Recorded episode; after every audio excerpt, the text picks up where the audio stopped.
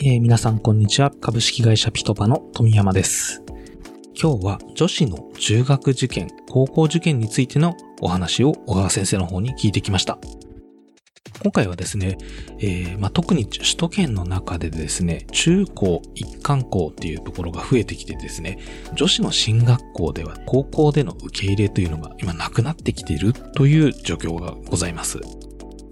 またですね、教学校への人気が今非常に高くなっておりまして、女子校という選択肢があまり話されなくなってきているという状況もあり、この2つの点からリスナーさんからもですね、よく問い合わせが来るえーお題でしたので取り上げてみました。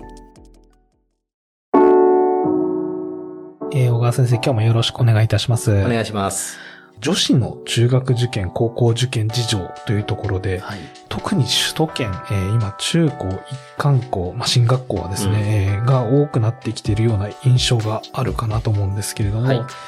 やっぱりその女子、えー中高一貫、あるいはその付属となると、さらにその非常に偏差値70とかがやっぱ超えてきて、うんめちゃめちゃ高いっていうようなイメージがあるんですけれども、はい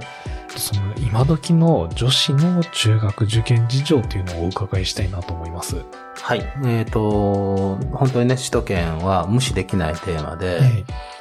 高校受験段階で私立の選択肢が顕著に減っている。はいこれは事実なんですね。はいで、特に難関校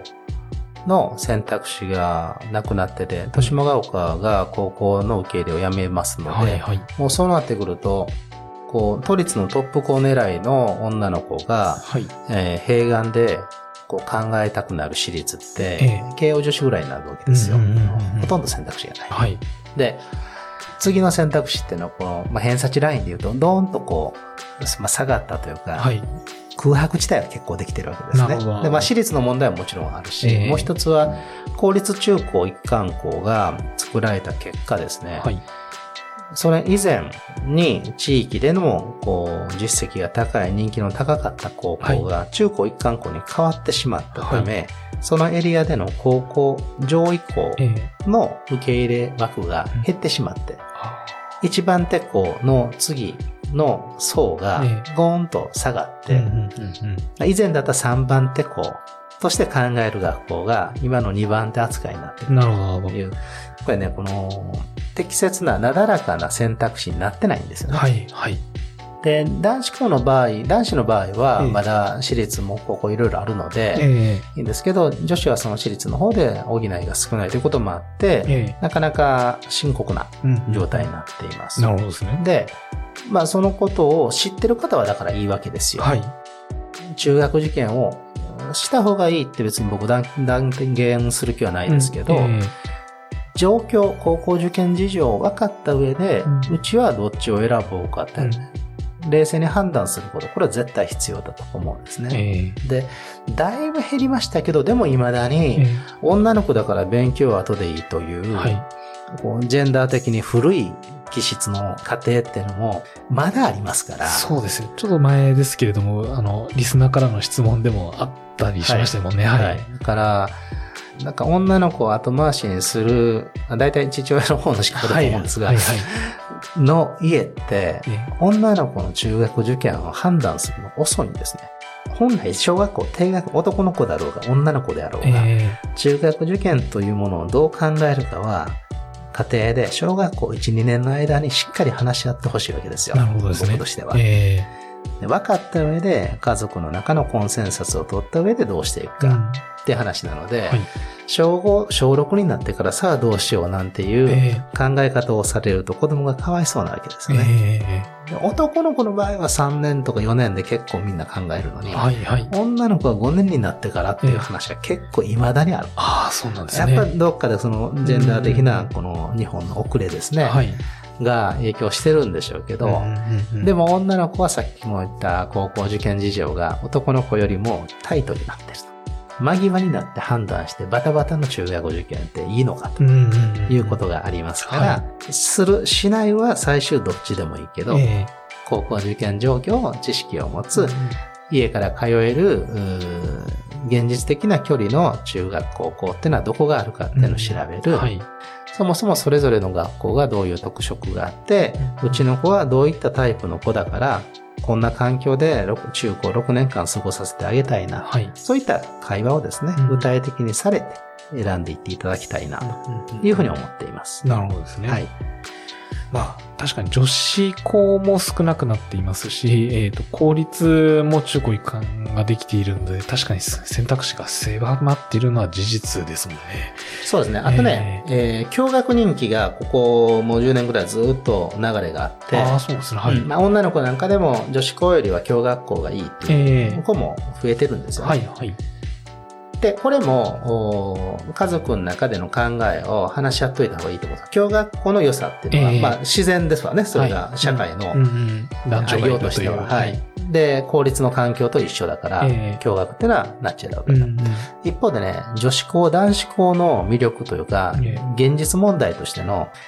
学習成果っていうのもあるわけですねあ。あ、はい、はい、はい。いろんな分析されてますけど、事実としええて最難関大学に行ってるのは軒並み男子校なわけですよ。なるほど。で、女子校のトップ校が多いとかね。そうですね。はい。で、共学校ええで最難関のとこに戦えてる学校って、リストを見ていけばどうしても少ないんですね。うんうんうん。そこには、その男子校、女子校っていうのが勉強ばっかさせるからではなくてですね、えやはりその多感な時期えにえ異性がいないことによる、まあ同性ばかりによる気楽さ、感覚やそのリズム感といったものが合うっていうところでのびのびと自分らしくいられる。そういう魅力もあるわけですよね。うん、そうですね。うん。だから、うん男子校、女子校、共学、それぞれどういった良さがあるのかっていうのもええ、家庭なりの考えをええ。持ってええ。選んでいかれるのもいいと思うし、そのあたり、あの僕の友人で教育ジャーナリストの太田利正さんという人がはい。て、もう何十冊と本出してる人ですけど、は女子校とあと男子校に関する本を出してるんですね。その学校の先生たちのこう言葉を集めた、はい。えー新女子校という選択、はいあと新男子校という選択中学受験男子校という選択。で、2冊出てるんで、あの本ね、読んでおかれるといいと思いますね。なるほどですね。うん。こちらの本についてちょっとリンクの方で話させてあそうですね、ええはい。おすすめです。あの、はい学校を考えたり、えーこの歴史のある中高の先生たちがどういった思いでうん子供たちを見守ってくれてるのかがよく現れているので、えあの、親として勉強になります。えなるほどですね。はいまあ、確かに男子校、女子校に通ったことがない親御さんも中にはいたりしますので。あそうですよね、えうん。あの、知っておかれるといいと思います。いいですねはい。えわかりました。首都圏でですね、その中高一貫校が増えてきたというところで、難関大学などを目指すですね、女子の進学校での高校での受け入れが今なくなってきているというのは、実情としてあるようです。